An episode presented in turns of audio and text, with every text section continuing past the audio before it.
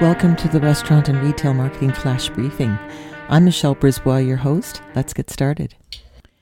We've been hearing a lot about the metaverse with Facebook announcing that it's changing its name to Meta. How does it relate to the restaurant industry? There may be some surprising developments on that front. I'm looking at a recent article from Retail Insider online magazine called Meals in the Metaverse Could Be a New Frontier for Food Service Businesses.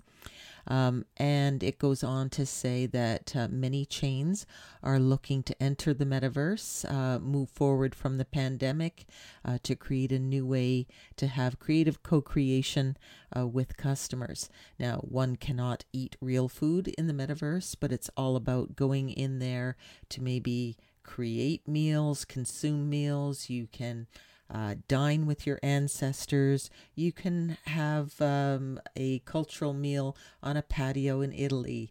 Um, it's really about uh, an adventure that's uh, more in the mind than being taken physically. Um, and so it goes on to say, um, that uh, you can take virtual items like clothes or cars from one platform to another. You can make money. You can get credits to purchase things in the real world. It's very fascinating. Chipotle has teamed up with Roblox to have users create meals that earn credits for real food. Uh, when they began inviting people to join their restaurant in the metaverse and collect credits for the next order receiving special codes. Over 20,000 people were waiting to get in. McDonald's has announced recently, Wendy's, Hooters, uh, Restaurants Canada launched a metaverse marketplace for its industry, a Trend Hunter partnership to revive the food service industry to be launched May 2022, and we are expecting other chains to follow.